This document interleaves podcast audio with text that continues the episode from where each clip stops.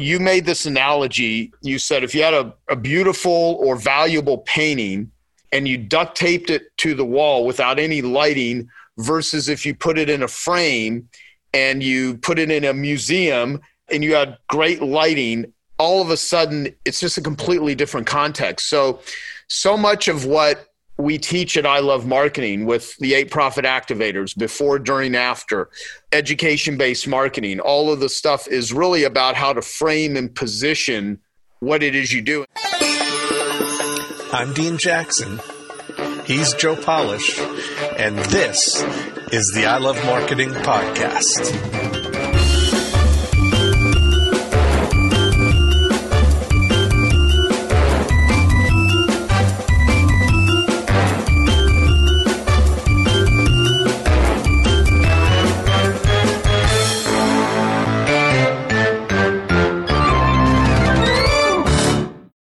Want to learn how to influence, inspire, and captivate from the stage?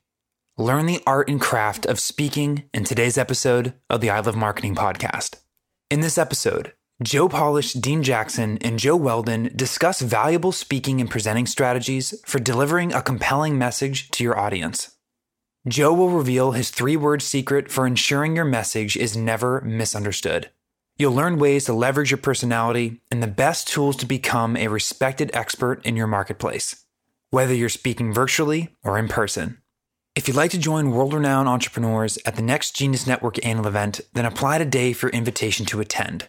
If you'd like to learn more about the Genius Network annual event or to apply, go to geniusnetwork.com we want to be as valuable and as helpful as humanly possible. We know it's some really hard times for a lot of people, and we hope that what you're going to get out of tonight in terms of communication, we've got one of, not one of, I would literally consider our guest the best in the world mm. uh, that I've ever met. And I've met some really smart people. He's literally one of the best in the world in not only speaking, but the best I have ever met in terms of teaching people the art and the craft of being a more effective speaker. It could be either through webinars, and you'll you'll see he's way better than me because I'm just babbling right now. But he, I've I've learned a lot from Joel.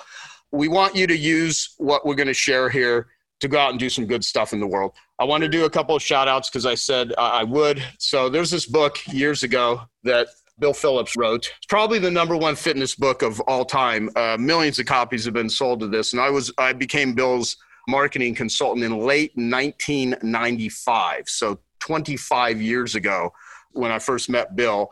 And yeah, this book came out as a result of this movie called Body of Work. And this is a VHS version of it.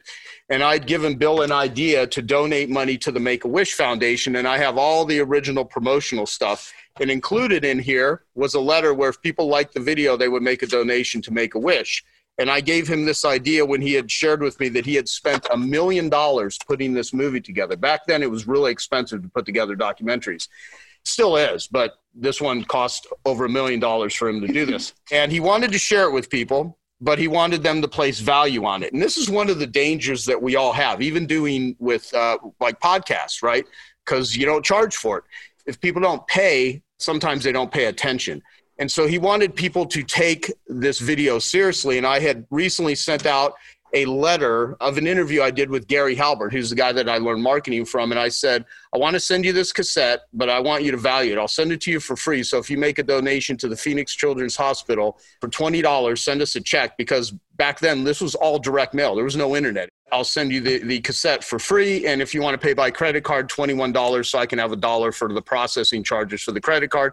You know, I met with Bill like about a week after I had just sent that letter out. And I'd already brought in $7,000 in $20 donations to a small list of 1,200 people that were in the carpet and upholstery cleaning business because I was helping carpet and upholstery cleaners uh, build and grow their businesses. And I said, you know, people of America really resonate with uh, children's charities. And so I recommend pick either the Denver's Children's Hospital because he was in Golden, Colorado, or the Make a Wish Foundation. So he picked the Make a Wish Foundation. And make a long story short, he became the single largest individual contributor in the history of the world to the Make a Wish Foundation, raised millions of dollars, granted tons of wishes for kids. It was awesome. And overnight, it just his company just exploded. And bill was also an incredibly good marketer. And i was in australia and speaking at these carpet cleaning conventions in sydney brisbane melbourne and then in auckland It was the only time I was there. 1997 was the last time I was in in uh, Australia. Believe it or not, I need to go back and New Zealand, of course, because I know you guys argue over which mm-hmm. which one's better. Dean, of course, goes all the time. He does it every year. Yeah, yeah, yeah, I know. Yeah, not right now, right? With all this right, wonderful exactly. travel we're able to do. So I was there and I saw a magazine it, it had this evolution man and it was and now clark who i'm going to ask to speak in a moment he ended up becoming this guy. This is clark clark bartram okay? And he's on with us right now.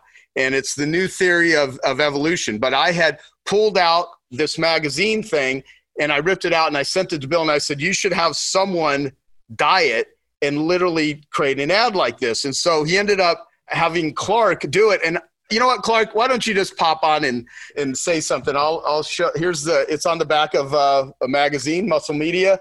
This was in all. I think it was in Sports Illustrated. It was on billboards. It was in you know New York Times. It became the number one fitness ad in the world, and maybe to this day still is. Back in 1997, and I just connected with Clark just a few weeks ago after you know 23 years later we finally met each other and we've had several conversations and the dude is awesome and he's 56 years old and he pisses me off because look at how incredibly physically fit this dude is. Wow. And so he teaches people how to get in shape not just physically but with their mindset. And i'll, I'll tell you man uh, like i'm so impressed with him because there's many people in the fitness world that have massive egos. It's built around looks and this guy is a genuinely amazing dude. So, Clark, say a few things about who you are, what you do, anything with this, and because we're going to do a special episode with you at some point just on mental awesome. and physical fitness.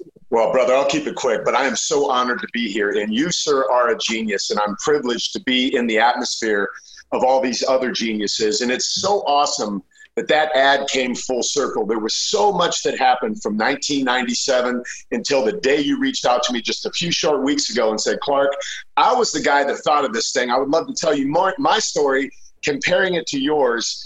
And from that introduction is a relationship that is growing. My life has been enriched already just through reading the cover of one of Joe's books. And I just got to say, I'm I'm so happy that the guy who was originally supposed to do that ad turned it down because he didn't want to get fat and overweight for the ad. And that's actually how it was shot. And Joe was even surprised to find out that I had to get out of shape in order to get back into shape when I was already in shape.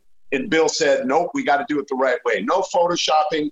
That ad, like you said, Joe, is still to this day the number one ad ever done in the history of fitness and I've done a lot in my career from movies to hundreds of magazine covers, television shows, home shopping, and that ad has surpassed everything. People recognize me from that more than anything else I've ever done. So hmm. thank you.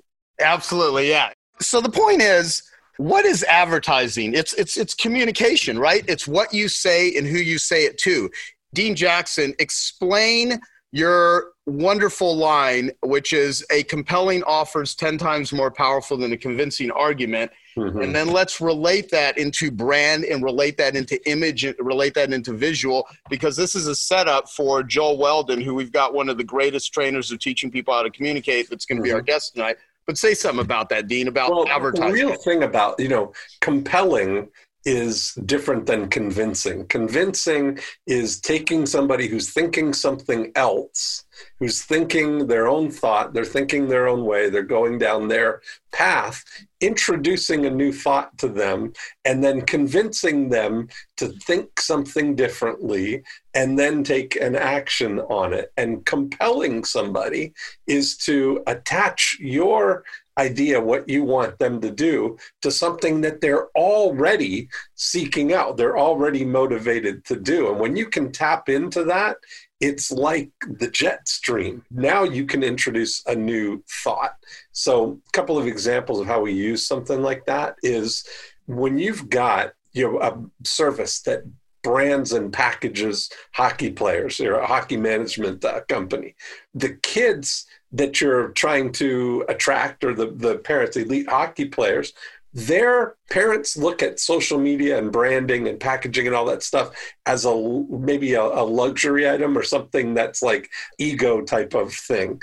But when you look at what actually happens. Like if your goal is to be an NHL hockey player, the best thing that could happen to you is to be born in Ontario, Canada, because that's where they all come from.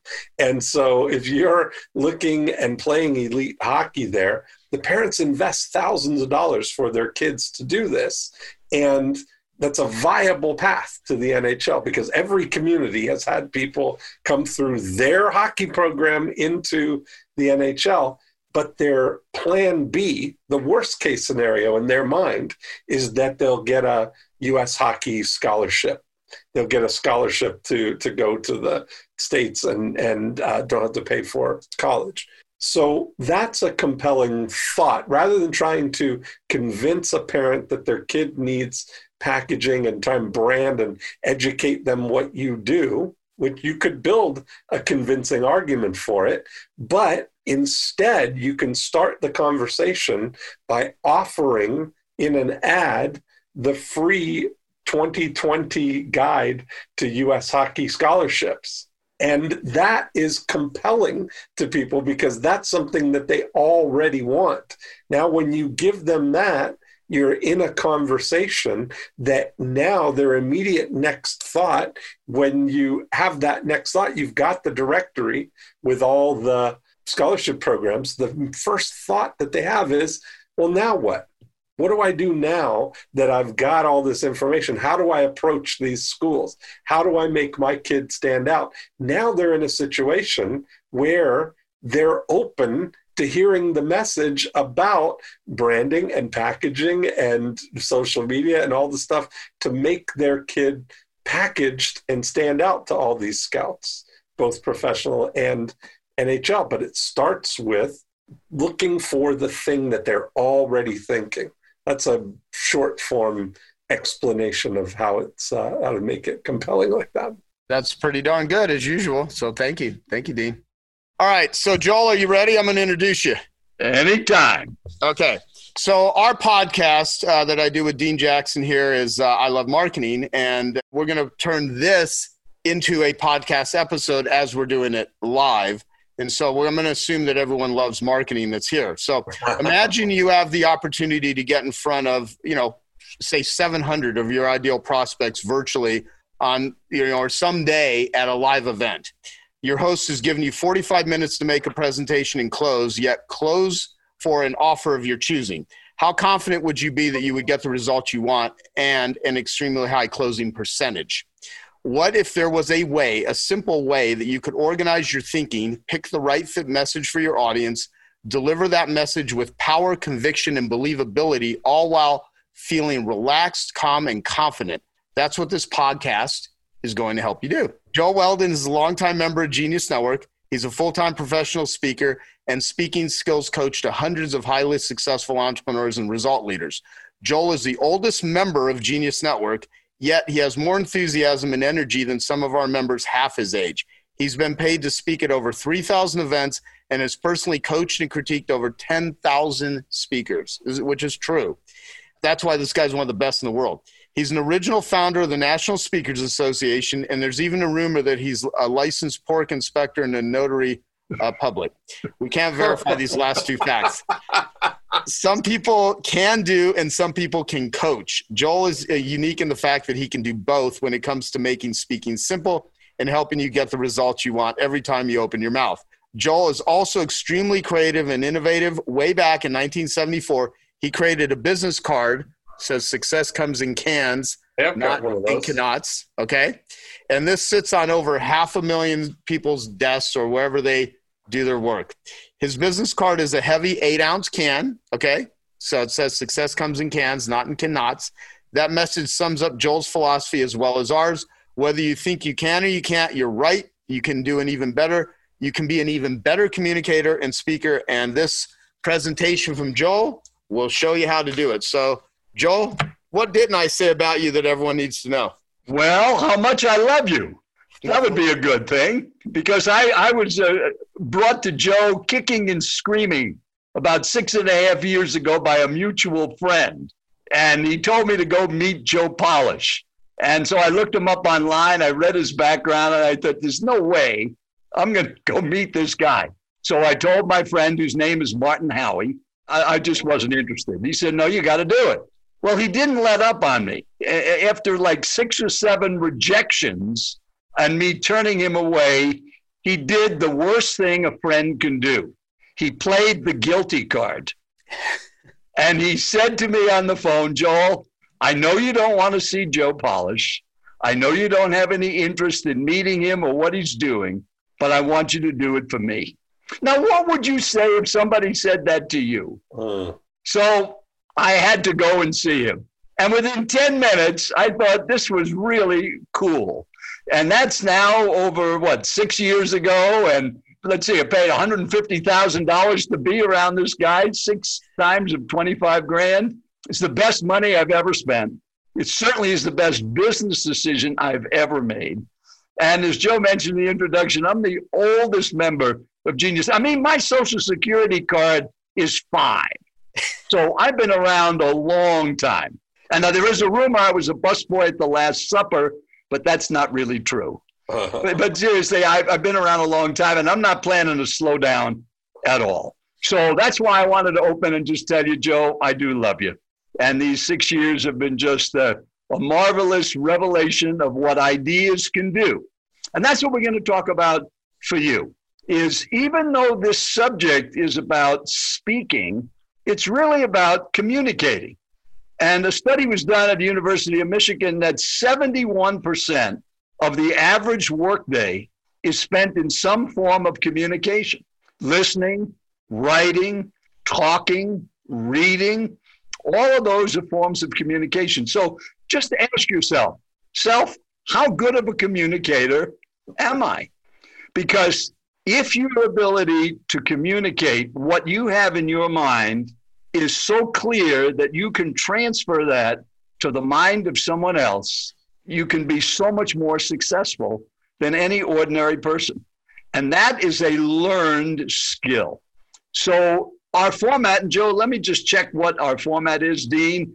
Uh, are we going to just have a, a discussion back and forth?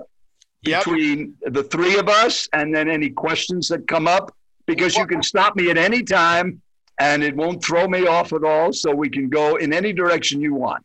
Well, here's what I was hoping to do. I wanted to actually not have you have any clue what we were going to do today because my sole purpose was to see if I could throw you off because you know there's a little bit of pressure there's not a i mean for what you're used to there's 243 people that are on right now okay, that are watching this live. And I don't know if we're actually streaming this on the Facebook thing. There could be more over there, which I have no idea because uh, I'm not looking at that.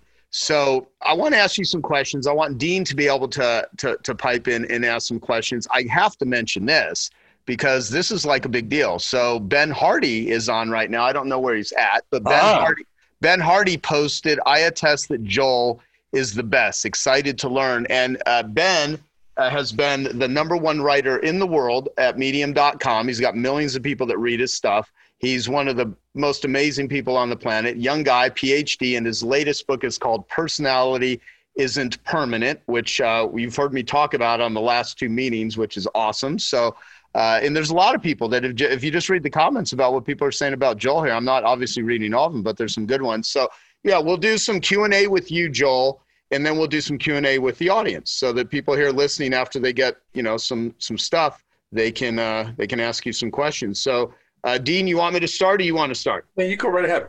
Okay. So joel over the course of your career what are the three most valuable speaking and presentation lessons you've learned or discovered?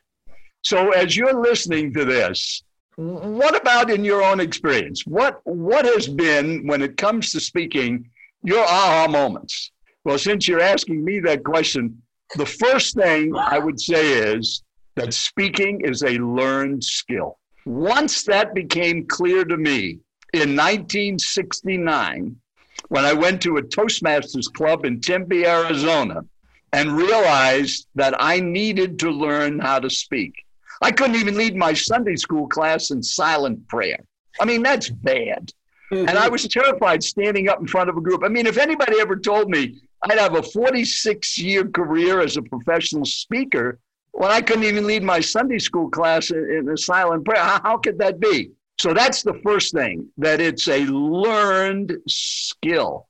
You don't have to be naturally gregarious and outgoing and dynamic. You can be dull, boring, and monotone and be highly effective. One of the greatest speakers recently passed on a few years ago, Jim Rohn. And I've known Jim over the last 40 years. Jim was not a high energy guy.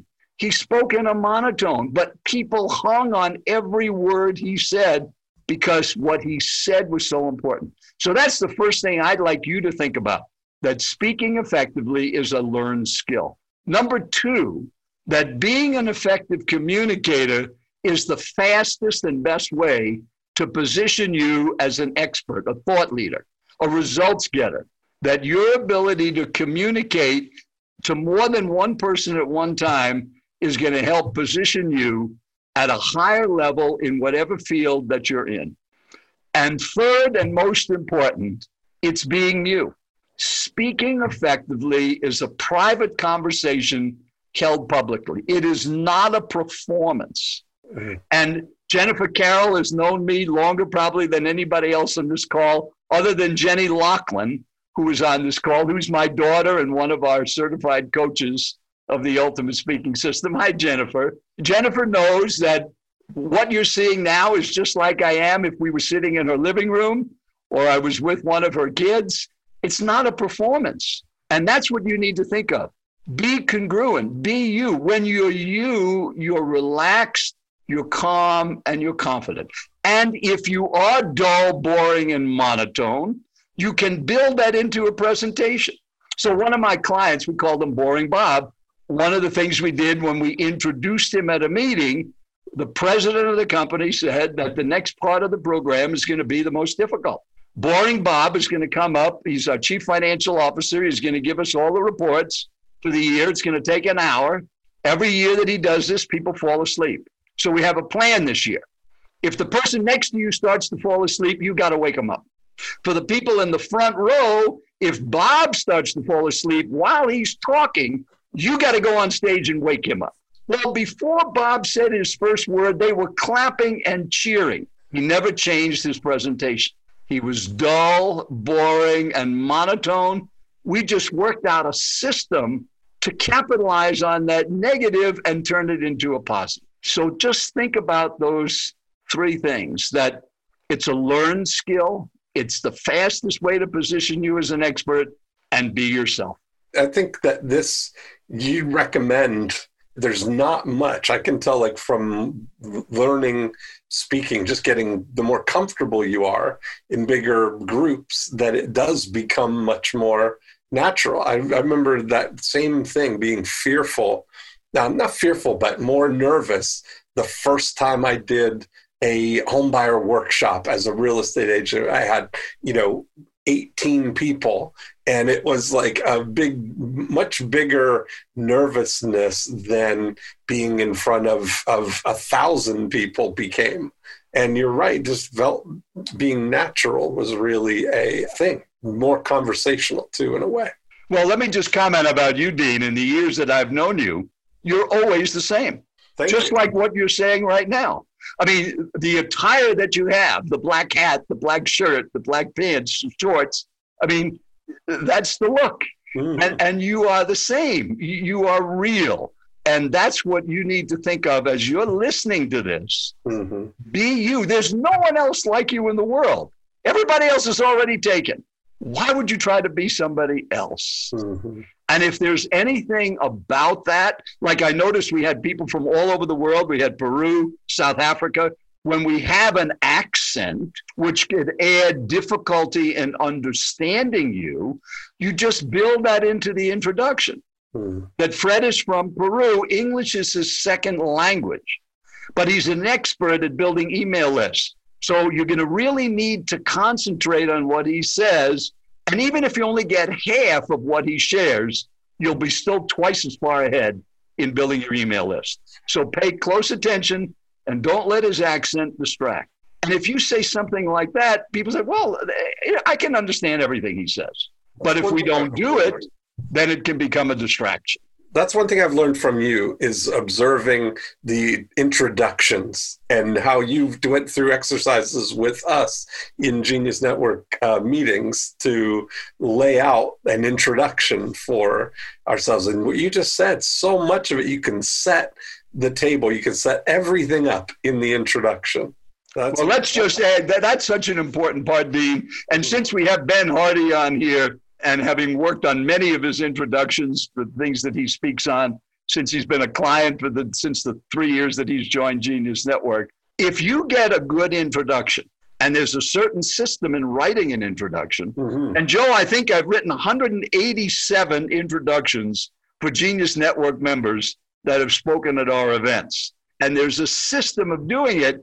And when you get a great introduction, you speak downhill. Now, if you've ridden a bike, when you go down a hill, it's a lot easier than going up a hill.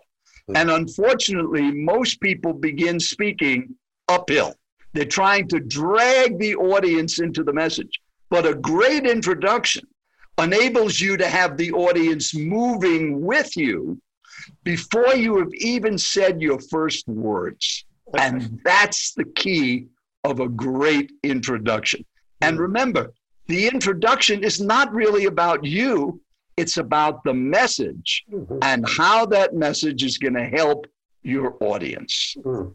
When Dean was talking, reminded me the very first time that I ever gave a presentation. I had written a sales letter because I had learned marketing and I sent it out. I had I was selling a program teaching carpet and upholstery cleaners how to build and grow their business because I was a convert of my own system, but I'd never yet publicly spoke about it. I had this program, I had this course, I was doing everything through direct mail. So I had this bizarre skill that I had, you know, learned and developed to write a sales letter. And I got a supplier in San Diego uh, named Dennis um, Iverson, I think. Yeah, Dennis Iverson. And we sent a letter to all these local, from his location, he sold chemicals and equipment and stuff to invite them to come to a one day event called How to Double Your Business in Six Months or Less. And they would spend all day with me, with me teaching them how to build and grow their business. And it was a $97 a person seminar. And we ended up signing up 52 people to come to this thing. And I had never given really a public presentation before, except like introducing people when I was the Arizona director of the Carpet and Fabric Care Institute back in 1992 and 1993 believe it or not. I used to bring all the educational courses to Arizona teaching cleaners how to clean carpets. Who would have known, right? So anyway, I literally sold these people in this event. I had no idea what I was doing, and people would tell me that you know after the first five minutes the nervousness goes away. I was sweating the entire day. It was one of the most nerve wracking things, uh, you know. And I grew up incredibly shy and introverted, and so I mean I didn't like speaking. It was, you know I was a drug addict in high school. I remember getting stoned in high school to do a public speech because I was so nervous on the dangers of THC. That's how messed up I was. I swear to God, it's true story. I didn't have this whole background. I was incredibly nervous, but at the end of it, I still pitched and I sold $12,000 worth of my marketing course. And I was like, I better figure out how to get good at this because I'd never made that much money in my life. And that was me like incredibly nervous. So at that point, I realized, man, how do I do this? And so that's what started it. And now, you know, me and Dean, I remember me and Dean, we, we gave an hour presentation in front of 5,000 people, you know? Yes, and yeah. we had this stuff. So that was my speech. I just invited Dean into it because I'm sort of one of these inclusive sort of individuals. That's that the way he rolls. Yeah. When it comes to fear, so you're going to say some great stuff. I've got some questions that I know is going to elicit some great stuff. If someone here is like, I can't picture myself speaking in front of people. I'm nervous. And you just said it's, you know, be yourself, but their self is, I'm scared. I can't do this. What would you say to that person? Well, if you think about what causes people to be nervous, I think one of the words that usually comes to mind is you become self conscious. And that's the antithesis of what makes a great speaker. It's not about you. If you accept that as one of the basic beliefs of everything that it's taking me these 46 years to learn about speaking, is it's not about you. It's about your audience. And if you get yourself out of the way, you're not self conscious. If you're not self conscious, you don't become nervous. You're focused on how these ideas can help others. And I know that I don't know you better than anybody else on this broadcast, Joe, but I know you very well, having watched you for many hours. And when I see you speak, I know that that brain inside is thinking one thing how is this going to help them? Mm-hmm. And once you do that, it's not about Joe Polish. And that's what you need to think of as you watch and listen to what we're sharing. That when you're focused on your message and how it can meet the needs of your audience, how it can help your audience or your listeners overcome their fears, their worries, their concerns, or reinforce their successes, it's not about you. So you're not looking at what does your hair look like and what does my clothes look like. That's not part of it. Yeah, you know, you need to check your hair before you start, and then that's it. Forget about you. And that's the best way that you can get away from the nervousness and the fear. And if you look at fear as an acronym, false evidence appearing real, F E A R, hmm. false evidence appearing real. If you have the opportunity to talk virtually or in front of a live audience, just think how is this going to help them? I've got to read this because there's this comment from Celia Black who's like freaking brilliant. And she wrote, I get stuck thinking that no one wants to hear what I have to say. And then Jim writes, Celia, your inner voice is a liar. so that's an interesting thing, though, because you got people that second guess or doubt themselves. And by the way, Ben, this is going to sound like an aside, but Ben Hardy, I'm going to call on you in a moment because I want you to actually come on and say something. When someone's doubting themselves and they're they're yet at the stage where they're there are people that are on here right now that their success, if you want to call it financial, right, their ability to do it is limited by this part of them that is doubting themselves, that's second guessing themselves, that doesn't think they're good enough, imposter syndrome, a, a billion different ways that people can frame stuff. And I know that these people are incredible in terms of their knowledge base and stuff like that. So again, so what what would you say to that, Joel? Well, since you mentioned Ben Hardy and he's going to come on, and for those of you that know a little bit about Ben, he now has a, a whole bunch of children. He just had twins, and they're having another one, or they already had the other one, and they have three adopted children. So Ben is going to come on and teach us how to change diapers. That's mm. his talk. Now, if that was the subject Ben Hardy's going to talk about, changing baby diapers, is that a subject relevant to this audience on I Love Marketing on our meetup? No. So if Ben is going to talk about the power of a book and how the book you have within you can change your life and the lives of others, and why you should think about writing it like he did with the two books that he's had published, that's a whole different story. So, one of the things to think of when you feel like Cecilia said, you know, well, they're not really going to be interested in this subject, then they shouldn't be hearing about it. We don't want to hear about Ben changing diapers. That's not relevant. That does not meet a need. It does not overcome a fear. It doesn't reinforce a victory unless you just happen to have a couple of babies at home and you've never changed a diaper before. And once you know that what your subject is and how relevant it is to your audience, that imposter syndrome, that fear goes away because you know that what you're going to say is going to help that audience. And I know whatever Ben is going to say is going to help our audience. So Ben, I call Ben my adopted son from another mother. And uh, I love you, my friend uh, Ben. Even though my daughter is on the phone with us, that doesn't sound as uh, yeah. Well, no, What's Ben going to say? Where's Ben? Ben, where are you? You know, it'd be really funny if he's like nowhere to be found right now. yeah, like, right. What's up, guys? Okay, there you are. Maybe he's changing a diaper. No, Ben, ben, here's what I wanted you to say. So you just wrote personality isn't permanent. You've just done this exhaustive research and you have literally found that most personality tests not only are not accurate and valid, they're dangerous in some cases. And this whole introverted, extroverted, and all the labels that people give, you literally have all this proof and you wrote an entire book. So if someone's like, I can't do this, you're like, well yeah but you can you can become whoever you want to become within the ability of your, your ability to develop yourself so the thing that made me think about this is the whole subject I'm nervous or you know no one wants to hear my ideas your personality like speak to that topic uh, ben if you could because again you just wrote a whole book on this. So i think joel said it best. He said that speaking is a learnable skill and pretty much anything is a learnable skill if you invest in it and if you visualize it and if you obviously if you develop the skill. So whether it's extroversion whether it's speaking all of these things are learnable skills. What specifically do you want me to talk about? More so than anything, I tell people like what because you actually teach them in your book what they can do to dramatically improve their life, no matter what sort of excuses or stuck points they have.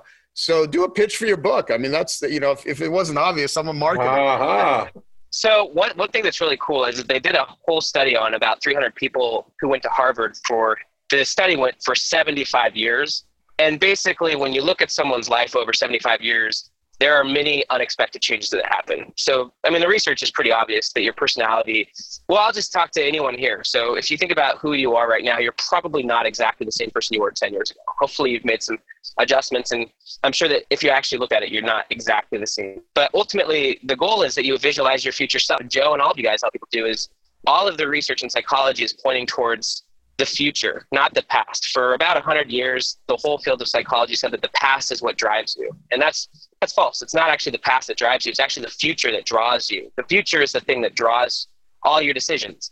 And so what you want to do is obviously you want to visualize and decide who your future self is and then make that your new narrative. You start investing money into that. And that's what I you know that's what I did. I started investing big into Genius Network, into learning how to speak with people like Joel Weldon when you start investing in your future self, you start to develop the capacity and the attributes of your future self. And that's where you start to break out of the patterns and the habits that have gotten you stuck. And so we can all do it. And actually, what the research shows, and this is all straight out of Harvard, is that very few people actually conceptualize their future self and make that their new narratives. And your identity, by the way, your identity and your personality are two different things, but your identity is actually way more important. Your identity is the way you describe and define yourself. And most people, if, you ask them who they are, they define themselves all about either the past or the present. Very few people are very strategic at defining their future self and using that as their narratives. But your narrative is usually the thing that predicts your behavior, and your behavior over time becomes your personality. So, my invitation for people is who is your future self? And when you get into rooms like this with Joe and others, you know, your future self gets a lot bigger. And I can honestly say, and you know, I just love to do this, Joe, but I invested in Genius Network about three years ago my whole life is completely different. I wouldn't have met people like Joel. So I just wanted to thank you, Joe, for, yeah, for investing, you. you. know, for letting me be a part of your group. It's really changed my life. And well, those types of investments, by the way, shatter your subconscious. Investing, this will be my last thought, Joe, but investing money into your future identity really is how you upgrade your subconscious. Right. Right. No, thank you. Thank you, Ben. And I'll tell you, like, I remember, um, Joel, you will remember this when Ben first, like, talked. I think the first presentation he probably ever gave was maybe at Genius Network, right? And he was so nervous. And he had, mm-hmm. so, I mean, we're talking, Ben is an incredibly smart guy, right? And I mean, highly educated, so well researched. He's, you know, I mean, I'm just annoyed with him because he's 20 years younger than me.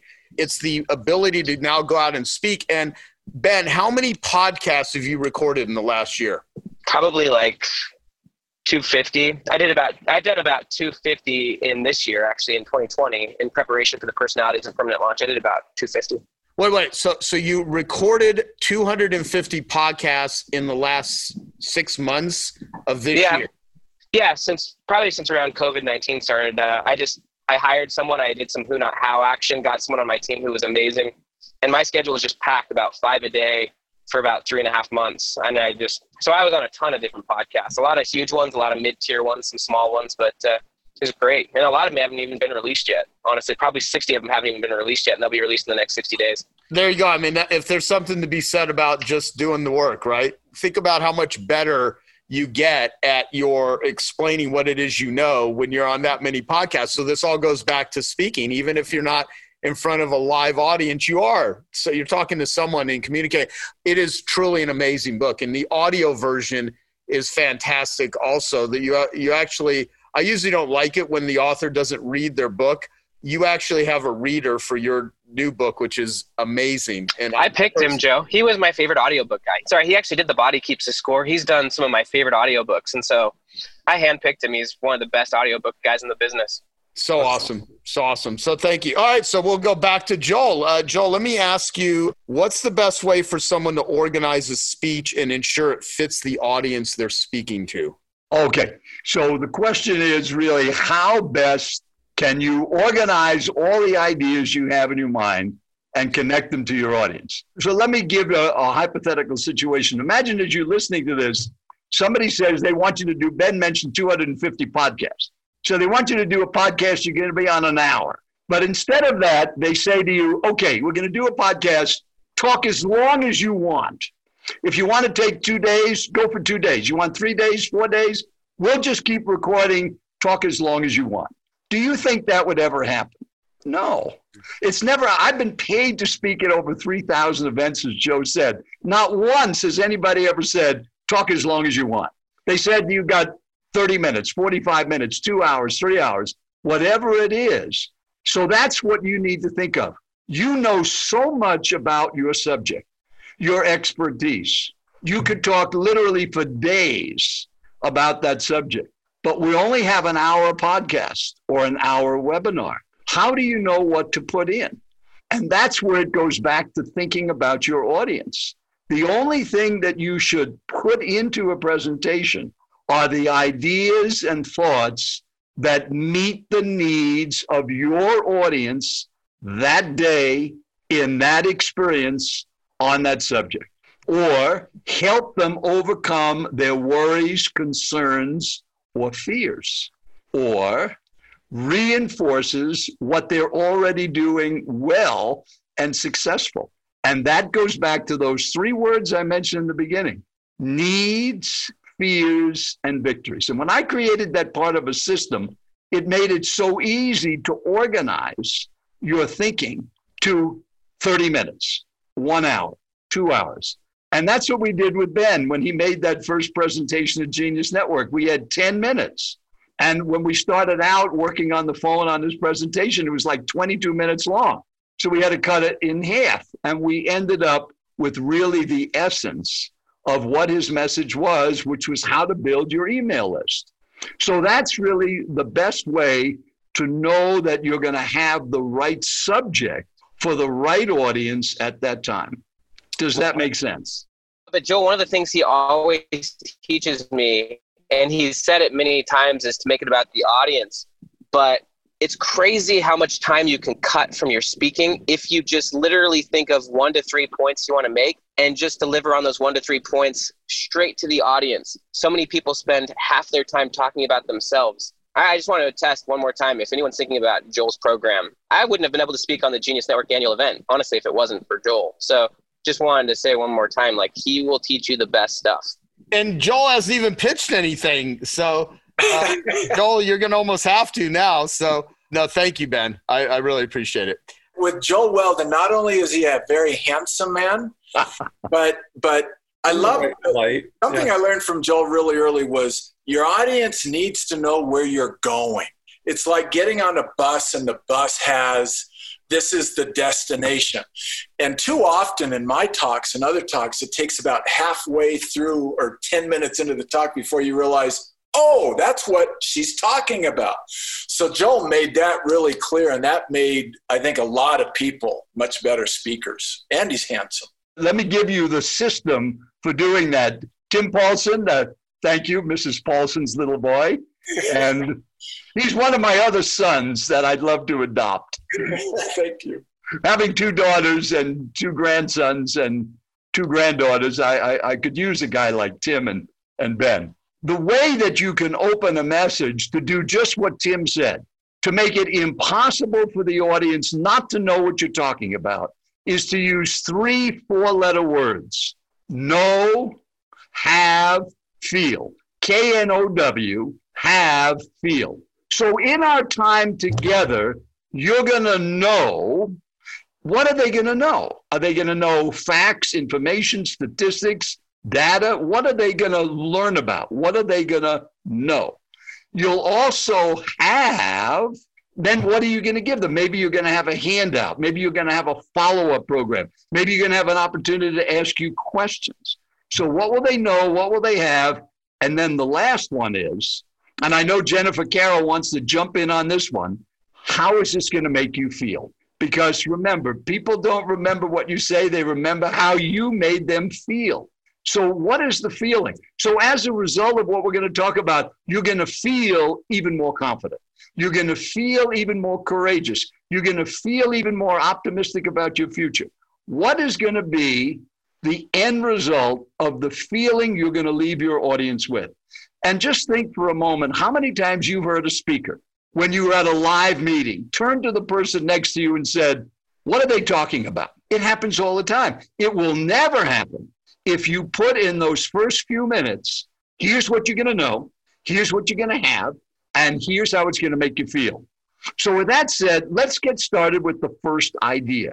And now you're into your presentation. So, that's one of the tools in our system on how to open any message so it's impossible to be misunderstood. Hmm. Well, thank you, Tim, for bringing that up. You know, you know what, Joel? When it comes to longevity and stuff, the way my weird brain works, in the back here, I've got I've got this Nightingale Conant program that me and Tim Paulson did together in 2003, 2003, 2004. When was it, Tim? 2004. Okay, and it's the number one selling marketing program in the world for Nightingale Conant. Sold millions of dollars worth of this program. It's called Piranha Marketing Success the seven success multiplying factors to dominate any market you enter. And you can now get this actually on Audible. Paul Colligan is there holding it up. and this is uh this is the one that had look at this is the cassette tape version, right? Then we have the CD version. Then of course they ended up moving it to all online, right? So people can get it on on Audible. But here's the thing: Daryl Sutherland printed up this domino, and you you guys have probably heard me talk about the first domino. What what are the things that are first domino? Well, you were actual friends with Earl Nightingale, who literally created Nightingale Conant. And as a matter of fact, if if you think of NSA and all of this stuff, we wouldn't even know each other, all of us, and all these things that have happened in the world of personal development and Jim Rohn and Brian Tracy and Tony Robbins tapes and all of this stuff, you know, had it not been for individuals like that that built an organization about sharing the speaking and communication of other humans. And now all of this stuff is licensed, you know, to Audible. So it's it's just this the the history of the personal development industry. I mean, you are truly you've been there since the beginning when all of this stuff happened because Earl Nightingale had the first first gold record. Yeah, hanging on the wall that you gave me a copy of that. yeah. Yeah. So, I mean, what makes, in your mind, people successful at speaking and what causes them to fail? Well, I think the answer to the first question is what makes a successful speaker? It's one word results. I mean, if we think of the great speakers in our nation's history, John F. Kennedy, what did he say? We're going to land a man on the moon in 10 years and bring him home safely. What was the result? We landed a man on the moon and brought him home safely. Ronald Reagan said, Gorbachev, tear down that wall. And what happened? The wall was turned down. Martin Luther King said, You know, I have a dream. And what happened with the civil rights movement? Look at the results those three speakers got with the words that they used. So that's what you need to think of as a communicator. What are the results that you're going to get? And one of the things in this system that I've developed is I've tried to create tools and ideas that are so doable, so simple, and easy to use. And I've framed them around a word, a sentence that you taught me, Joe that little hinges swing big doors, that little tweaks, just like opening with know, have, feel. So let me share with you as a listener one of the other little tweaks you could think of. Let's say if I said to you, Joe, I can help you earn more money. Yep. Now that sounds like a good statement, but you're probably pretty broke right now. Or if I said, Joe, I can help you get in better shape. Chances are you're probably not in very good shape now. But if I add one word in front of better or more, so here's the tool. Anytime you use the word better or more, put in even. So let me give you that statement again. Joe, I can help you earn even more money. Joe, I can help you get in even better shape. Look how the tone of that message completely changes by giving your listener credit. Now, that doesn't mean they can't get in better shape, but it means that they're already doing something in the right direction. And just that word even. So, in working with so many of our members of Genius Network on their presentations, just putting little tweaks like that, it's simple stuff, but it's taken me 46 years to figure these things out by watching and critiquing over 10,000 speakers and seeing how little things like that can make a difference. So think about just little tweaks, yeah. easy things. I totally agree. You know, the, the interesting thing about what you just said, the psychology behind it, is that most of the self help books are, you know, what's wrong with you and how to fix it versus what's right with you and how to enhance it.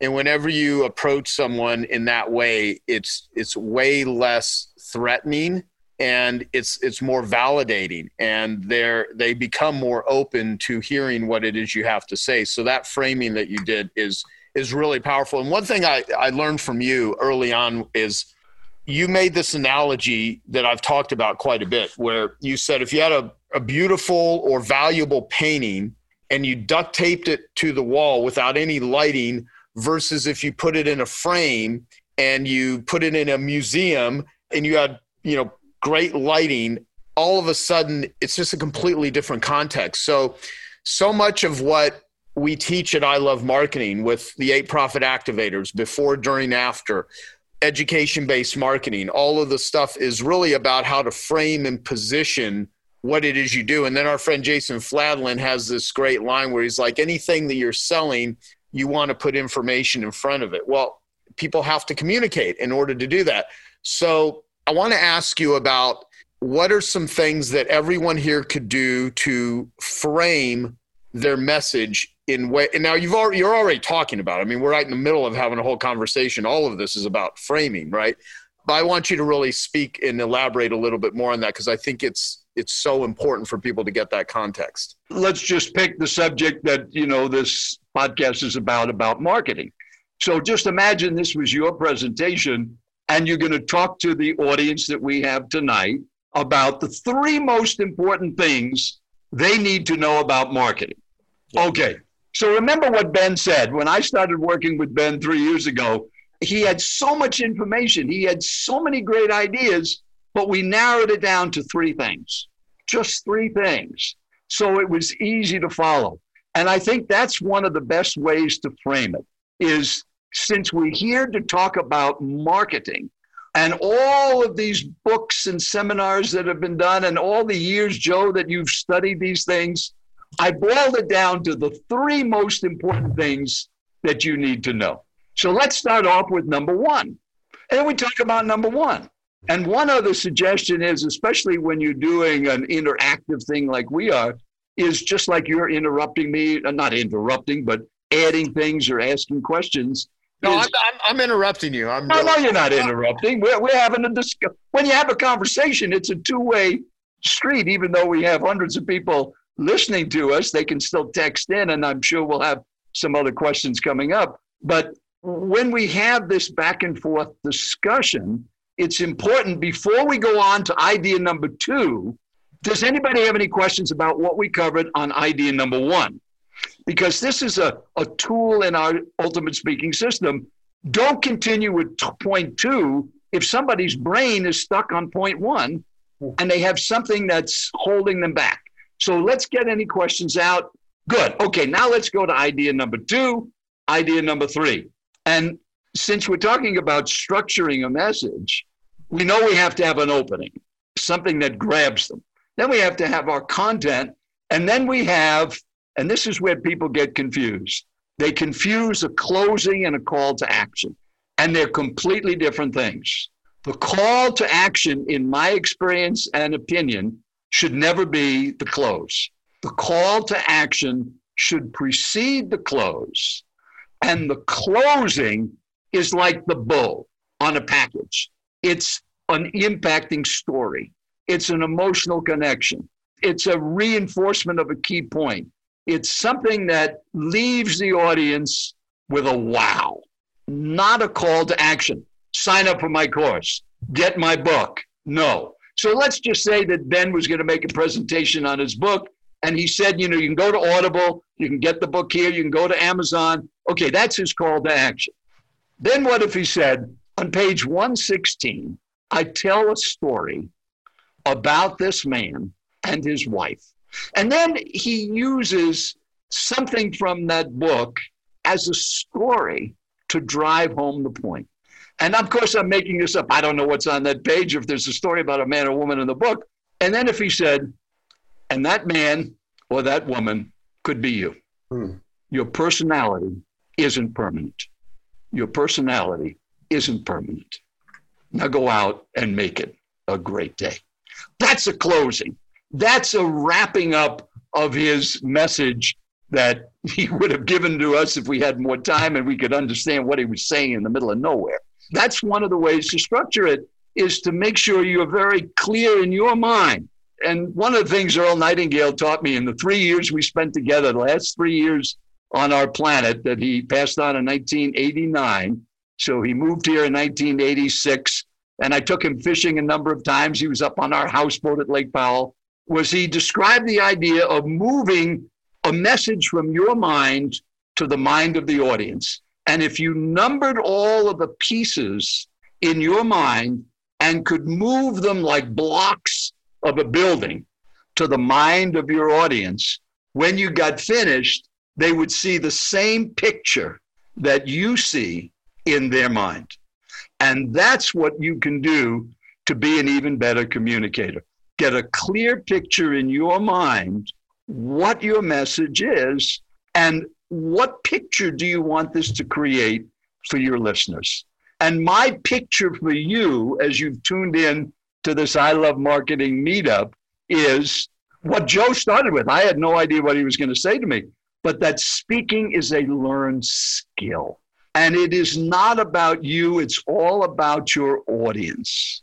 And it's being you, it's being who you are, not a performance. And you know, so many times people think when they're going to hire a speech coach, he's going to talk about how to make gestures and how to use your voice and how to use your eyes. That's ridiculous. I mean, most of the people that are listening to this are over 30 years old. You've spent 30 years being you. Mm-hmm. Why would you want to be somebody else? And then if somebody sees you in your business off the stage or off a video, they think, well, who are you? You're not the guy that I talked to or listened to or connected to. And that's what, again, about Dean and, and Joe. All the time I see you both speaking, you are always the same. You're Joe and Dean. Hmm. What you see is what you get. And that's so wonderful. And every one of you has that. You have your own you. Just be you. I think it's important to make this distinction too that when people think about speaking, that they may think, well, I'm not going to do any public speaking or I don't speak to audiences or get up on stage and speak. But everything that you're talking about in terms of all the skills that you share with people, the structure, the formatting of your message, the gathering your thoughts of how to convey it. Even words like thinking about those building blocks that no matter what, whether you're speaking in front of a crowd or you're speaking in the boardroom at your company or you're speaking one on one in a sales conversation with somebody, the better you are at being able to organize your thoughts and present them in a way that conveys the real communication to the person that the only one that matters, the one person that you're talking to. That's really the bigger picture of what it is that you're helping people do. Could I call on one of our members to, yeah. to add to what you just said? Because when you said, I thought of Jennifer Carroll and how the message that she created about prostate cancer. My husband, and I hope Jennifer is still here. I saw her earlier. Jen, are you still on? Hi, Joel. Oh, hi. Well, first of all, uh, Jen and Jen and I go way back, and she was one of my first coaching clients that I've worked with over these what 15 years, maybe. Plus, plus. When you lost your husband uh, to prostate cancer, and you wanted to get onto this movement, we worked on this presentation of yours and and how it's not all about Phil, it's about them. And and just in a short version about getting checked and uh, the coach up in Canada the hockey coach. So, could you share how you were able to do what Dean was saying about structuring and organizing your ideas? Because uh, Jennifer Carroll is a ball of energy. She's going in all different directions. And you found out very quickly that doesn't work in speaking, that your audience needs to be able to follow your message. And that's what you've done with your talk. So take over, Jen. Definitely resonated with me when you said, you know, you want to have your wow story after your close. And you helped after the call to action. After the call to action. Yes. The story that I had that I shared with you and we left it to the very end was that I went to visit my son and I'm my son my husband passed away of prostate cancer. So I was speaking to people all over the world about having health number 1 and treating health number 1 and getting checked. That was my bit on bum and that was my call to action. It's just go get checked.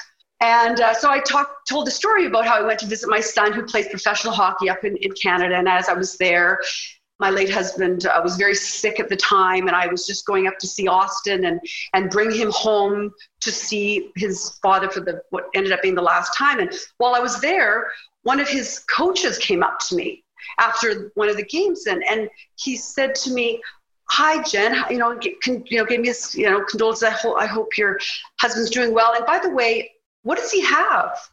And I said, "Prostate cancer."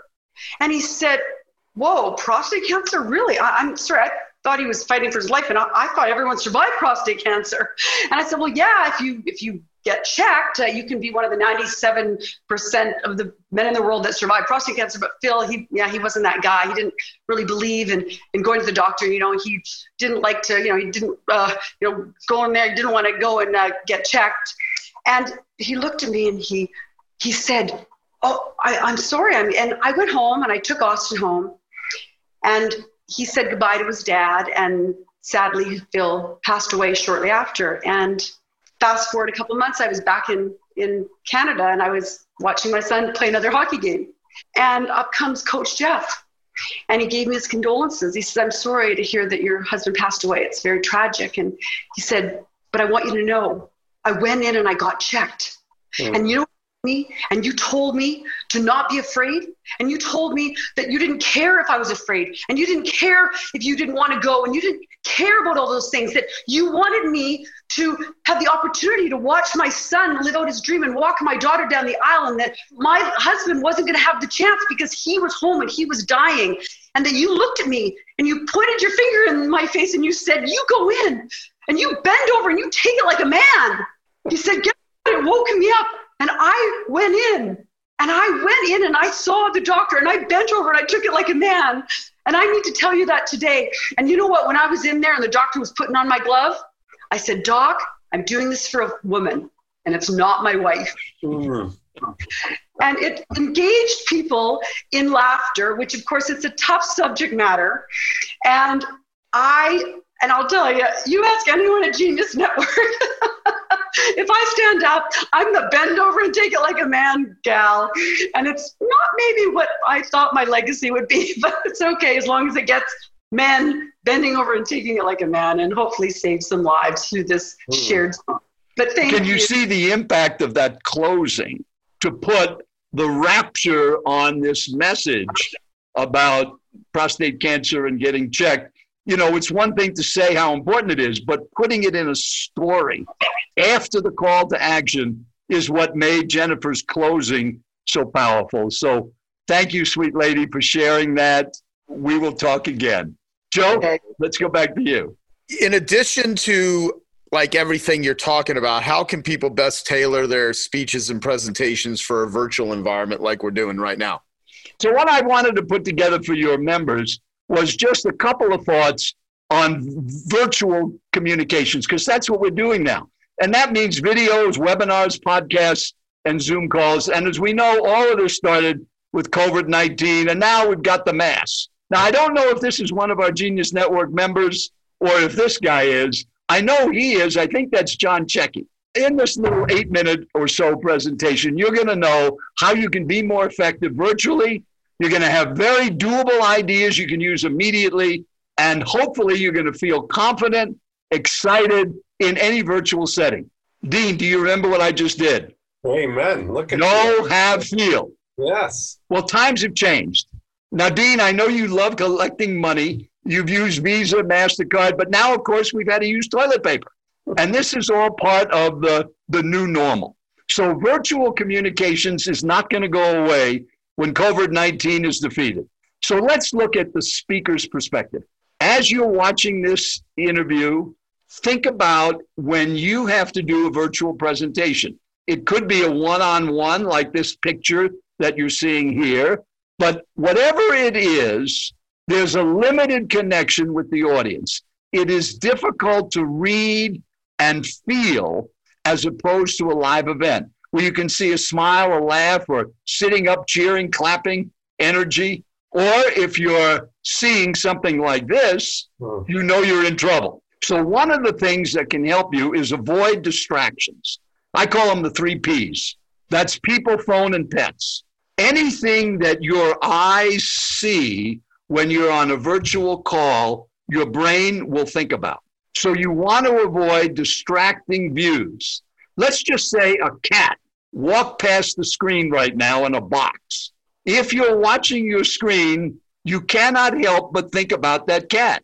Third idea people come at different times and leave at different times. When you are at a live event starting at three in the afternoon, 90% of the people are going to be in the room and nobody's going to leave before it's over.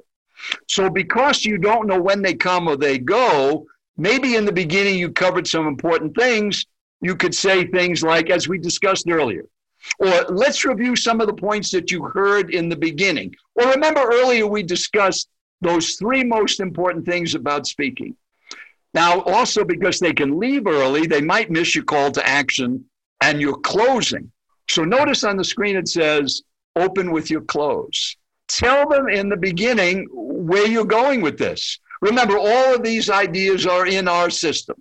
Or a little later, you're going to have an opportunity to invest in the system. Okay, so that's your perspective as a speaker. Now let's think of the audience's perspective. It's free, just like this call. I mean, you didn't pay anything to be here. So we don't know when you're coming, when you're going. And as a result, because there's no real financial commitment, people start to multitask.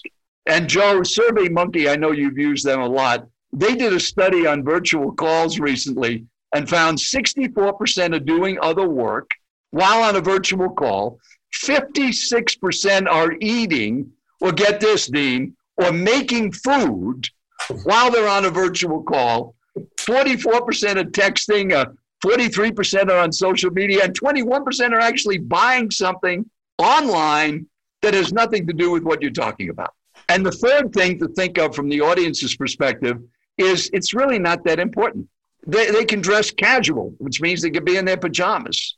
So, what are the solutions? Let me give you a couple of very simple things you can do as part of a plan, a strategy, and just requires very little effort on your part. First is your mindset. Have a positive expectancy every time you do a virtual presentation and use TLA. TLA is an acronym. Think like your audience. Think like your audience. Hot tip dress like it was a live event. So I don't have a t shirt on, I have a more formal dress shirt like I would do at Genius Network. Then we need some equipment. Obviously, you need a camera, microphone, lighting, green screen. Hot tip set your camera three to four inches above your eye level. So you're looking up, not looking down. Simple thing. And then always look at the camera, don't look at the screen. And if you use a green screen like I have, keep it simple. You don't want to put a big cityscape like this. People are thinking, is that New York or is that Chicago? Or is that the is that the Chrysler building? Or they're not listening to your message. And your message is the king. Your message is what it's all about. And we said earlier, remember these three things meet your audience's needs, overcome their fears, and reinforce their victories. And then set the hook early. This is a hot tip. I'm a serious fisherman, bass fisherman, and when you get a bite, you got to set the hook. That means explain your call to action and use hooks. The nightly news does this every night. If you watch Lester Holt, he says things like this. So tonight in our broadcast, you're going to find out how, how did a million dollars fall into a schoolyard, and what player got a hundred million dollar contract, And how could it be 92 one day and then it's going to snow the next day? Stay tuned for those stories and a lot more. Still ahead. And then keep them short and snappy. Hot tip act, don't react. If, if there's some kind of a lack of connection or technical details or not everybody shows up, don't react. One other hot tip, and this is a real important, this will make the whole evening worthwhile. Whenever you do a presentation, live or virtual, talk only to one person, and their name is you. You can be amazing virtually. Now go out and speak. Virtual is here to stay. Get even better at it. And that should be just about eight minutes. That was great. What do you think of that, Dean? I'm Joel Weldon, and that's the news. well, I know you're so good at seeding presentations. And, you know, when you look at the news, they've got to keep you on for that 30 minutes. Yeah. So they always do something. In the, whether you hear what Donald Trump said, yeah. or what, whether you see what happened in New York, you won't believe this. Yeah. Stay tuned so many times they'll nurture, they'll get that all the way through. Tonight, coming up, still yeah. ahead. Next. Well, this proves the point that you need a system, that that you need an organized way to do things. That speaking effectively is a learned skill. And just like any skill, it just takes time, effort, and energy, like Ben said. But if you have the right tools, and, and that's really what I've, I'm in the business of creating is the right tools and the coaching to do it because the system saves you so much. And I, I just love that acronym. It saves you stress, time, energy, and money. Mm. Yeah. And, and you need a coach too because sometimes you're so close to something, you can't see what you're doing or you don't hear what you're saying. And that's one thing in working with all of our Genius Network members. And so many, John Checky out there is one of our clients. And of course, Jennifer and Ben and Paul Colligan. So it's just little things that can make the difference.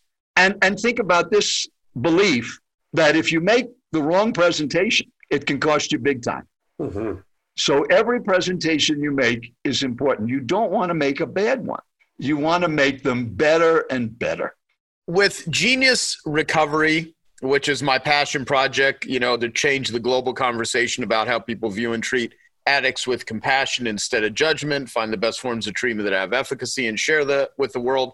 That's my statement. That's what we talk about. And we have geniusrecovery.org. So it's an educational platform, links to meetings, all these virtual things that you can participate in if you or anyone you know struggling with addiction. That's just there as a resource. So, and then we have Genius Network. And Genius Network is, I think, any problem in the world can be solved with the right Genius Network. So it's a bunch of industry transformers, people like you that are amazing and come and share skills and capabilities. Ultimately, what I try to do is connect people, connect people with ideas, connect people with other people. It's all about connection. So, what does connection mean to you, Joel, both personally and in a professional speaking context? Because, you know, when you have a connection with someone, that's what that's when you get clients. That's how you make the biggest difference, eh, eh, you know, in their in their lives. So, what what's connection mean to you? Well, I think it goes back to that premise that I mentioned too that it's not about you, that the connection really is about them. Like with Jennifer Carroll, the connection that I've had with Jennifer over the years and going through this with Phil and my wife Judy and our daughters involved with her family over these years. This wasn't about, oh, maybe I can get her to hire me to be her speech coach.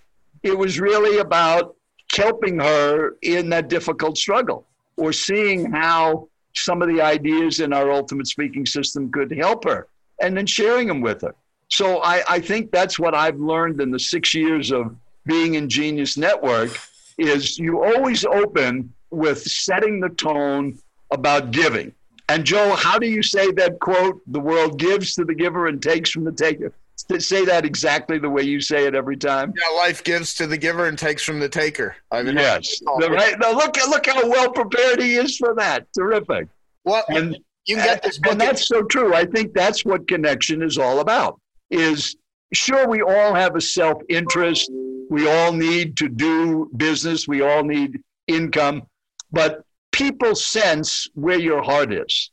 And, and that's what I sensed the day that Martin Howie, six and a half years ago, forced me to come and see you in Tempe, Arizona in five minutes I realized this guy wants to help people. And I just felt that immediate connection. Even though I didn't know anything about marketing or any of the things that you were doing, and little would I have imagined that that I would become such a, a raving fan of Genius Network all of these years later. At a time when most people my age are hanging it up. I mean, my gosh, you said I'm the oldest member. Genius, I feel like a kid in the candy store with all these great ideas you expose us to. So that's what connection is about. No, thank you. You know, and and you take Dale Carnegie, who wrote How to Win Friends and Influence People. Well, what Dale Carnegie was was the speaker. Mm-hmm. And Dale Carnegie actually wrote books on, you know, uh, he wrote Stop Worrying and Start Living, which is another great book, and then he wrote a book on on speaking.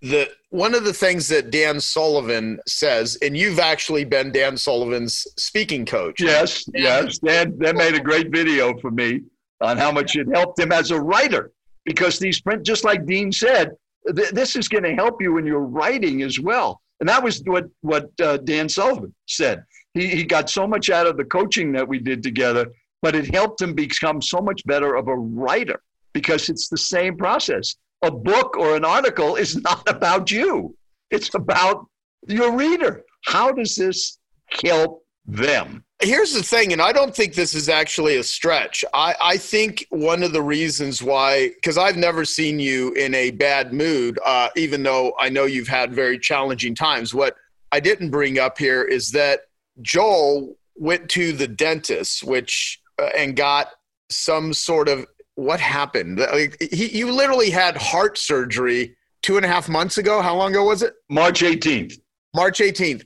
During the start of all of this, he literally got an infection at a de- going to a dentist for a teeth cleaning, right? Yes. I picked and, up a dental infection and it destroyed my heart valve and, uh, and uh, a main artery. I was in the hospital six weeks. I was in the best shape of my life. I've never been sick, no problems, and I just had no energy. And and uh, my secretary forced me to go and check it out, and they sent me right to the hospital. And it took three weeks to kill that infection before they could do the surgery. Everything turned out great. I mean, it, it was such a wonderful experience, and the people I met, and able to add good things. And that's all I kept thinking about. That's good. Something good is going to happen from this. There's nothing I could do to change it. It was what it was, but you know, now I look back on it and it was one of the highlights of this year.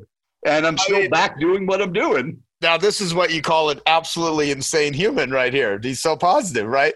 That being said, Joe, I was going to say was, and then you you literally went water skiing two months after you had heart surgery yes. and you're 78 years old. Yes. And you know, it's it is massively inspiring. And secondly, I think a lot of your positive attitude to go back to Dan Sullivan, he says people die.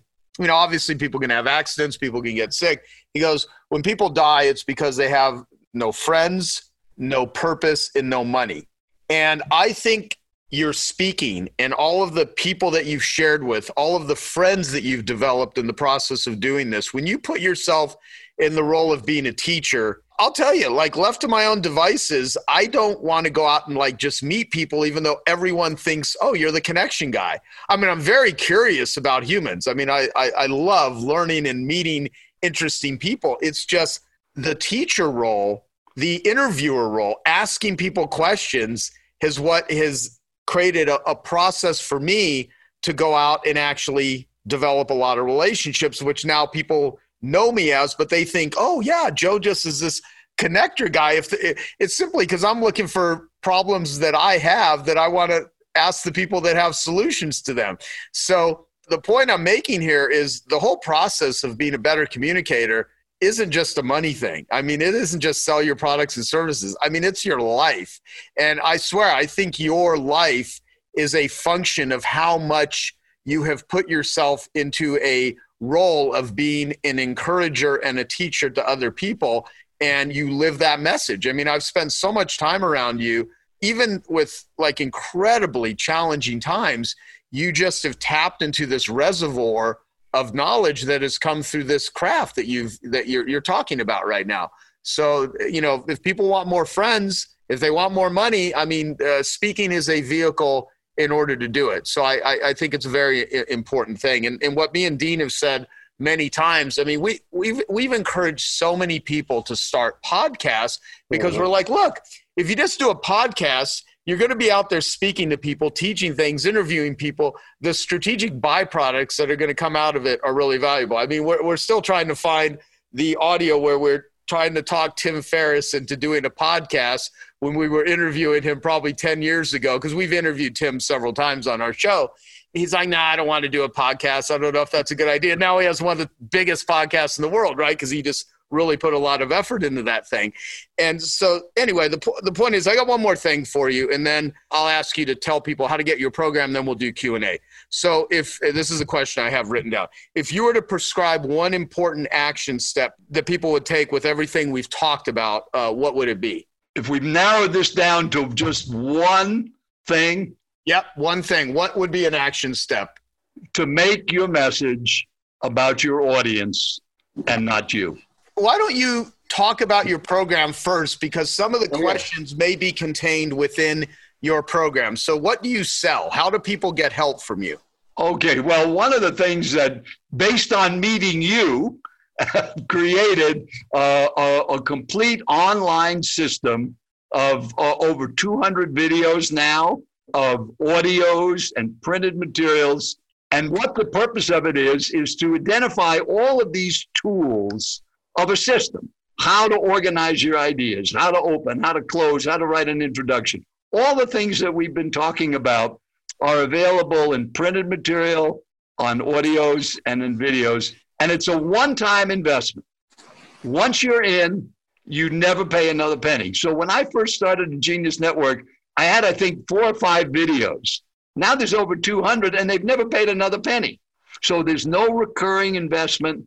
Normally, it's a, a, a 2997 program, and we have a new program called Quick Start, which is a way to write a complete message in under three hours, start to finish, using all of these simple tools in an online course.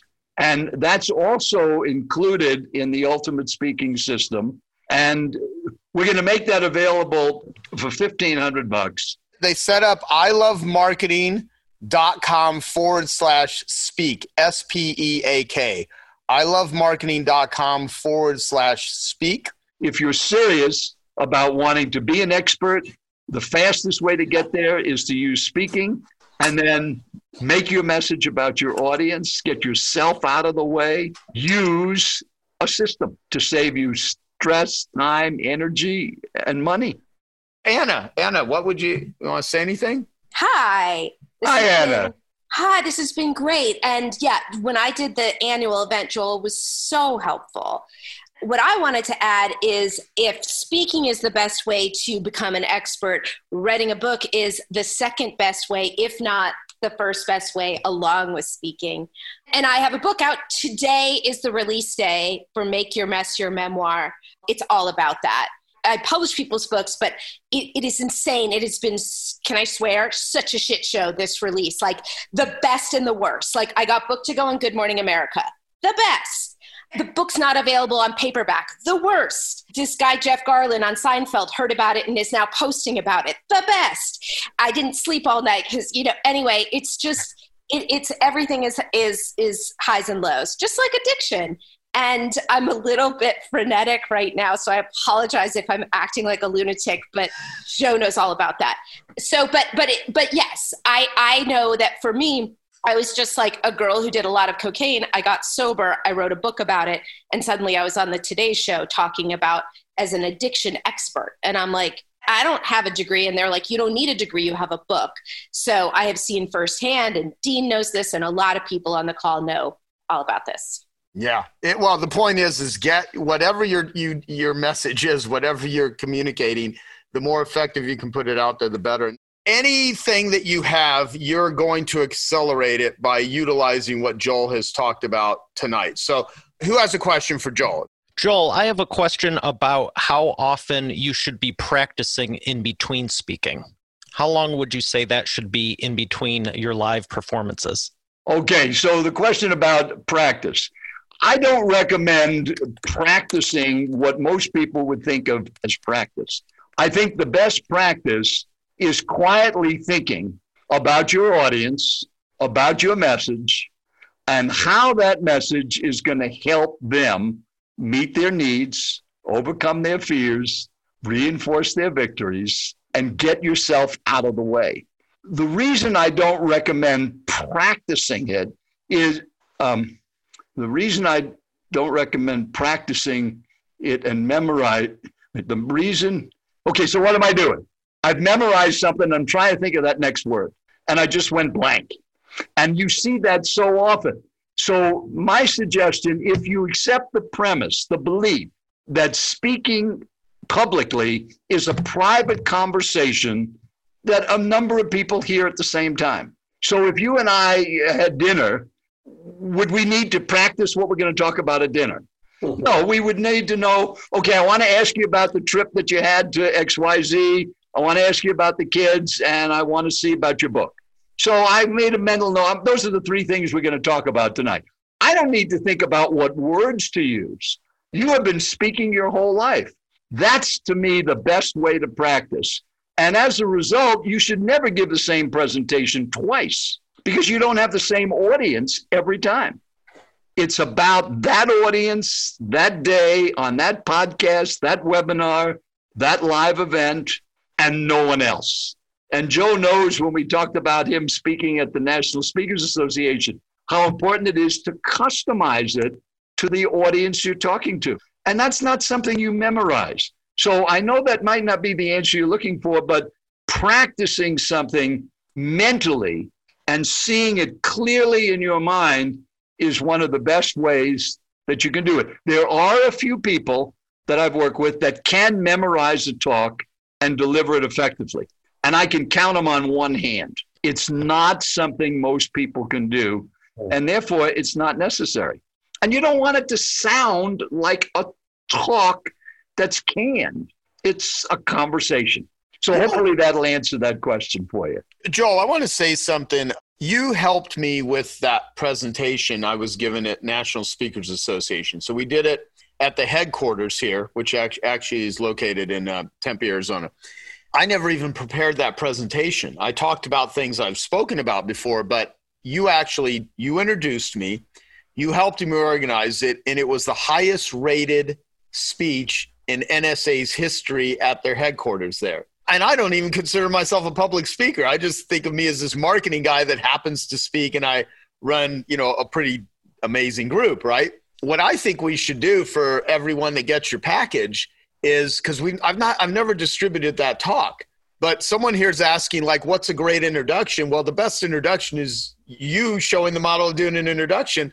Like, if anyone gets Joel's program, well, you'll have to let us know that you got it so that we know. Well, I'll let you know, everybody. Yes. Jenny put in here, I love marketing.com forward slash speak, and, the, and a 50% off coupon of the, of the course. Use the code ILM, is in I love marketing, ILM, to get the course but let's include the NSA presentation that I did with you introducing me and people seeing how I did it because it literally got all like I think uh, four stars or whatever they rated on different things and it was across the board and I was like blown away because had you not helped me with that there's no way in hell I could have done it so it's not just even what you talk about it's all these other things that are so important and I mean I tell people all the time you're going to be you know, when I tell people to hire Joel in Genius Network, because I've told so many people in Genius Network, like, oh, I got something to sell. You want, you know, it's like hire Joel. Just trust me on this.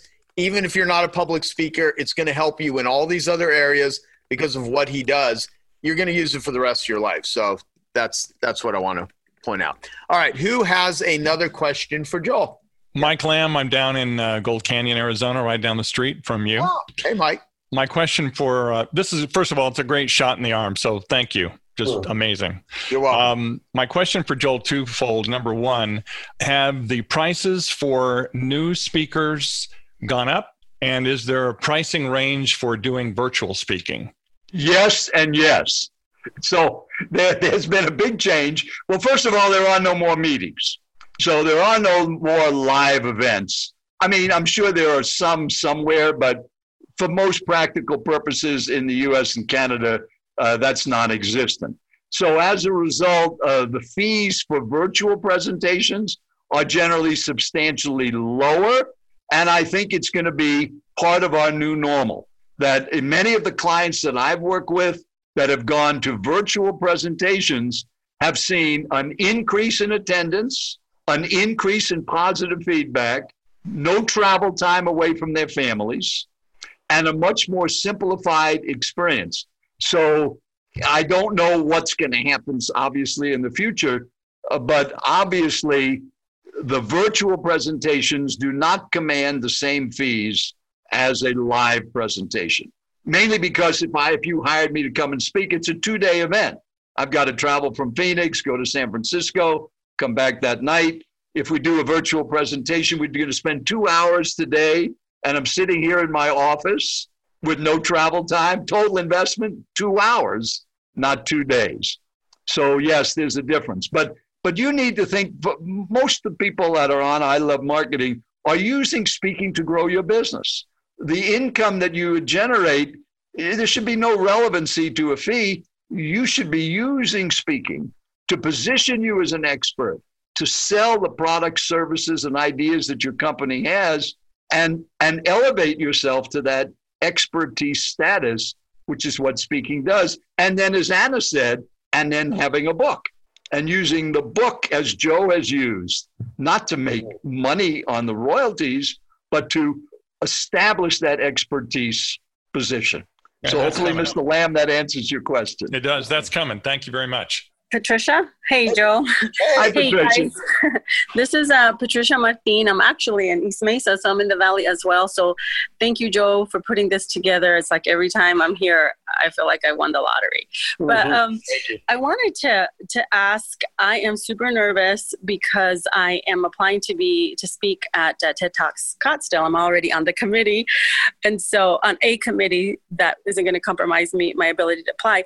So my question is, I have all kinds of stories. What people tell me from being, you know, high school dropout, teenage mom, migrant farm worker, and I am trying to figure out what we, we would recommend is the best like how do you pull out the best story for your best speaking engagement when you when you feel like you have so much to share? Like how do you narrow that down aside from okay the audience women but how do you how do you pull that out of yourself? I guess it's oh, that, that's a great question. Well one of the things to think of with any personal story or any story of any kind is you always want to open with the point of the story. How many times have you listened to a speaker tell a story and you're thinking to yourself, where is this going? What is this about? What does this have to do with me? But if you said something like this, I know as you're sitting there, you might be concerned about your future. Maybe you don't have an education. Maybe you're a single parent raising a child all alone and a shortage of money. You maybe came from another country where English is a second language. And these could be difficult challenges. But I would like to share a story with you to prove that no matter what the challenges you face are, there are answers to every one of those challenges. And as a matter of fact, the three things I just mentioned all happened to me.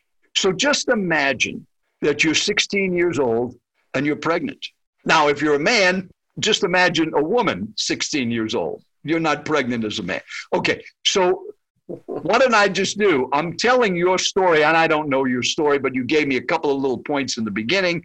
But notice who was pregnant as a teenager. It wasn't I was pregnant at 16.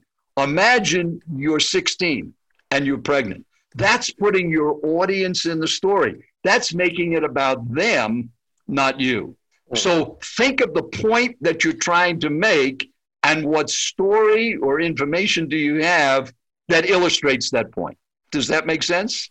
Yes, absolutely. Thank you. Okay. Now, uh, uh, I know that you have a closing. I have 22 words to close with, Joe, when we're done. So if you just say, Joel, what are your last words? Because remember, the call to action is never the close. Yeah, you got it. Paul asked, uh, How do you research your audience ahead of a keynote to speak to each person, even if you're on stage or a stadium? So, how do you research your audience ahead of a keynote Okay, well that that's one of the tools in our system, but we have a whole series of questions to ask. But as an example, if I was going to try to make the point, like I mentioned to Rebecca, tell the purpose of your story.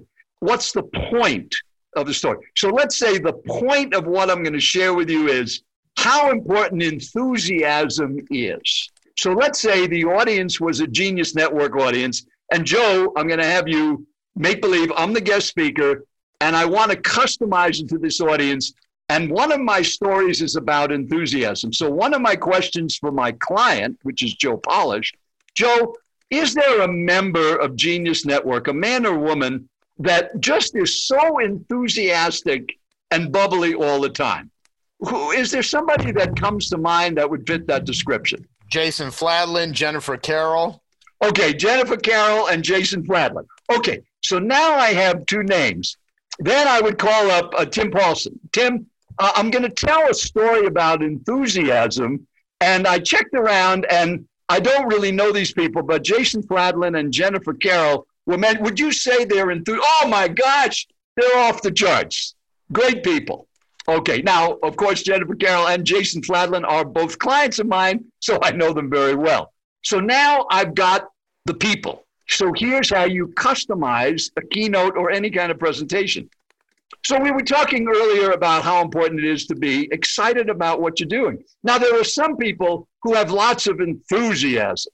As a matter of fact, if you took like Jennifer Carroll and Jason Fladlien, I mean, they're just like off the charts enthusiastic. Matter of fact, if Jason or Jennifer was the captain of the Titanic, they would have said, We're just stopping for ice. I mean, that's the kind of enthusiasm they have. Now, there's an example of how you can use the name of somebody and make a point. Now, even if somebody doesn't know Jason or Jennifer, we, we set them up as being enthusiastic. So, asking questions, and there's a whole set of tools on how to customize your message and find out about your audience before you speak, virtual or live. All right, next question. I was thinking enthusiasm. I should just get Robin Farman Farmian just to say anything. Oh yeah, Robin up. Yeah, Robin would be Robin, great. Just let, can we? Can you like not be enthusiastic? Is there? Can, no, I have two states of being. I'm either like extremely or I'm asleep. That is awesome. That's... I can remember the cab ride we shared at the annual event in California. I thought, who is this woman? you were just so enthusiastic. So, uh, Robin, you definitely would have said to the passengers, "We're just stopping for ice." yeah, I would have started a company while doing it. okay, Joel. Uh, so going back to the communicator, it seems like everything we do, even if you know if it's a sales letter or, or talking about a product or something, video sells will your course help me to really uh, dial in the um, what I want to speak about and what I want to convey? And oh yeah, that, that's what this quick start does. It really helps you focus on the content that you have, and then all the other tools help you structure how to tell your personal story and make it about your audience. I mean, this is all part of, of the system, Dave. Just as a, a, a name dropping, Verne Harnish, who gets 50,000 a talk founder of EO, a very well known entrepreneur and speaker, uh, hired me a couple of years ago to help him on his personal story. He's told this story for 30 years. And I rewrote the story based on the tools in the system. And he called me a few months ago. He said, I, I have the most important presentation of my life coming up, and I'm going to tell that story. And he wrote me afterwards and he said he never had a reaction in the 30 years he's told that story like he did when we just flipped the story hmm. and made it about the audience instead of about Verne. Hmm.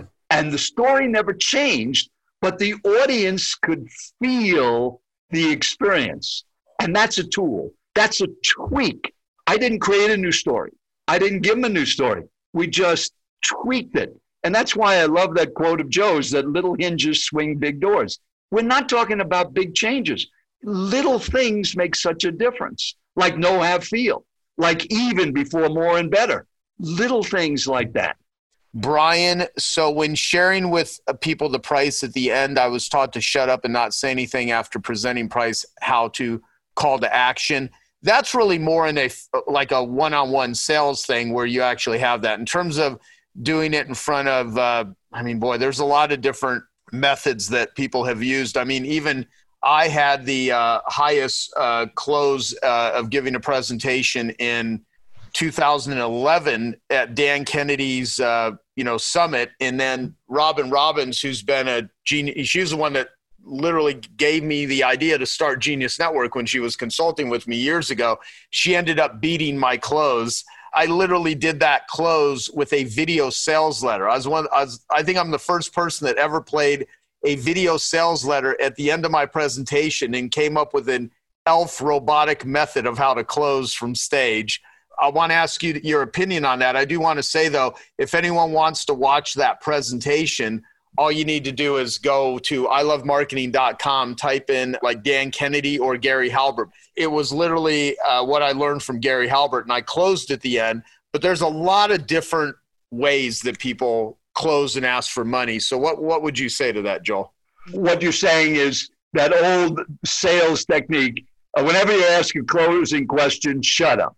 Mm-hmm. And, you know, but if we're having a conversation with the audience and you're talking about a product or service or an investment, now, because our format for this was a little different, but many times when I'm doing a webinar, in my very opening, I would mention very quickly under the have, one of the things you'll have is an opportunity to get the entire Ultimate Speaking System for only $1,500. It's normally a $4,000 program, but I'll tell you more about that later. And I like to get that close right out in the beginning and then near the end, not the ending of the message, because that's the close, but the call to action. I mentioned earlier about the Ultimate Speaking System being only a $1,500 investment.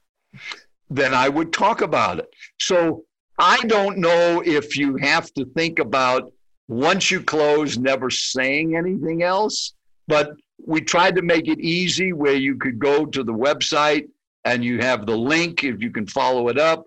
Most important, though, on the closing and the call to action, keep them separate. Don't ever end with get my book, sign up for my mastermind group, join our company, buy this product.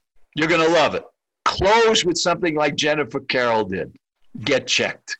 Take it like a man. I mean, that, when I saw that in front of a live audience, Joe, the impact was so powerful. That was the summary of what she was saying. Joel, I want to ask you uh, before we wrap if there's any other topics or any any questions that we did not ask you that we should have asked you that you'd like to speak to. Well, I think you've asked about everything, except you could ask me what are the 22 words hey, you want to end this message? My line. I've been waiting for. Oh, you been, okay, Dean. Did you have a question for me, Dean? I've been sitting here with my pencil ready, and I've been waiting for Joe to say, "Dean, do you have anything else to say?" And I'm going to say, I've been waiting for 20 minutes for two things. Number one, Joel, you mentioned that you wore a nice shirt, like you were doing a live event, but you didn't mention whether you were in pants for virtuals. Oh, I'm not wearing pants. I have shorts See, on. There you go. And that could be your little secret to the audience. That yes, that's true. I'm telling you the truth. Or not, you're wearing pants. Keep them guessing. but then the second thing is. What was the second question? I wonder. These these 22 words. We've been sitting waiting for these 22 words. Well, if you were to summarize everything you've invested in two hours and 15 minutes on this I Love Marketing meetup call. And everything, it's taken me 46 years to learn about speaking. Here it is in 22 words. It's on page 148 of your printed toolbox. And you're going to get, if you invest in the program, we're going to send you this printed toolbox. You're going to get a can of success. That's all part of the program. But on page 148, here's a summary of everything in 22 words speak to your audience about what they need in an organized way they can follow and get yourself out of the way. And when you do that, you will become an even better speaker. It's been an honor and a privilege to be with you this afternoon and evening. And thank you, Joe and Dean, for the opportunity. I want to let everyone know uh, me and Dean have spent no less than $100,000 a year uh, with all of the things we do related to the website, the production, everything for the I Love Marketing podcast. We've been doing it for 10 years. So that means out of pocket, we've spent a million dollars putting out content for free. We don't take sponsorships. We'll occasionally talk about programs. Most of the things that we uh, will promote someone's books, we don't you know keep any of those that, that money we we endorse we're, we're not beholden to anyone we don't have to pitch something because we're going to get paid half the money we do we could monetize this uh, in much greater ways. We don't. We really put this stuff out there to be helpful to people. So if you find this useful, buy Joel's program because he's an amazing guy. He's very helpful, and I know it'll help. It'll help your life if you really get a lot out of what we're doing with I Love Marketing. You know, go to one, uh, get one of Dean's programs, or you know, make a contribution to Genius Recovery, which is our foundation. So there's, you know, and, and if and if you, you're not able to do any of that, we hope you take this and you share it with other business owners that uh, can use it because a lot of people are struggling right now. And we hope that you take what you learned tonight, you put it into action, and you go and build your mission, your business, whatever it is that you're doing, and it helps just it you know it helps people and that's what we're really doing this for and it and, it, and we mm-hmm. really enjoy it because we really like helping a lot of people and yeah we all have businesses too that we're doing but seriously like we me and dean do this as much so that we can learn as we can to help people because one of the best ways to learn anything is to teach it to other people i mean mm. that's that's the most accelerated way to, to, to, to learn there are hundreds of episodes that are all free you know i mean best education out there i think we give away more stuff for free than what most people ever charge for and i hope you find that valuable and i hope you tell other people about it wherever you're at in the world, have a great night or a great morning. And thank you again, Joel. Really appreciate it. All right, guys. Thanks, well, Joel. Pleasure and make it a great evening. Don't miss another episode of I Love Marketing. Subscribe today at ilovemarketing.com forward slash subscribe. If you'd like to access the show notes, resources, or the exercise to help you take action on what was discussed, please visit ilovemarketing.com forward slash 377.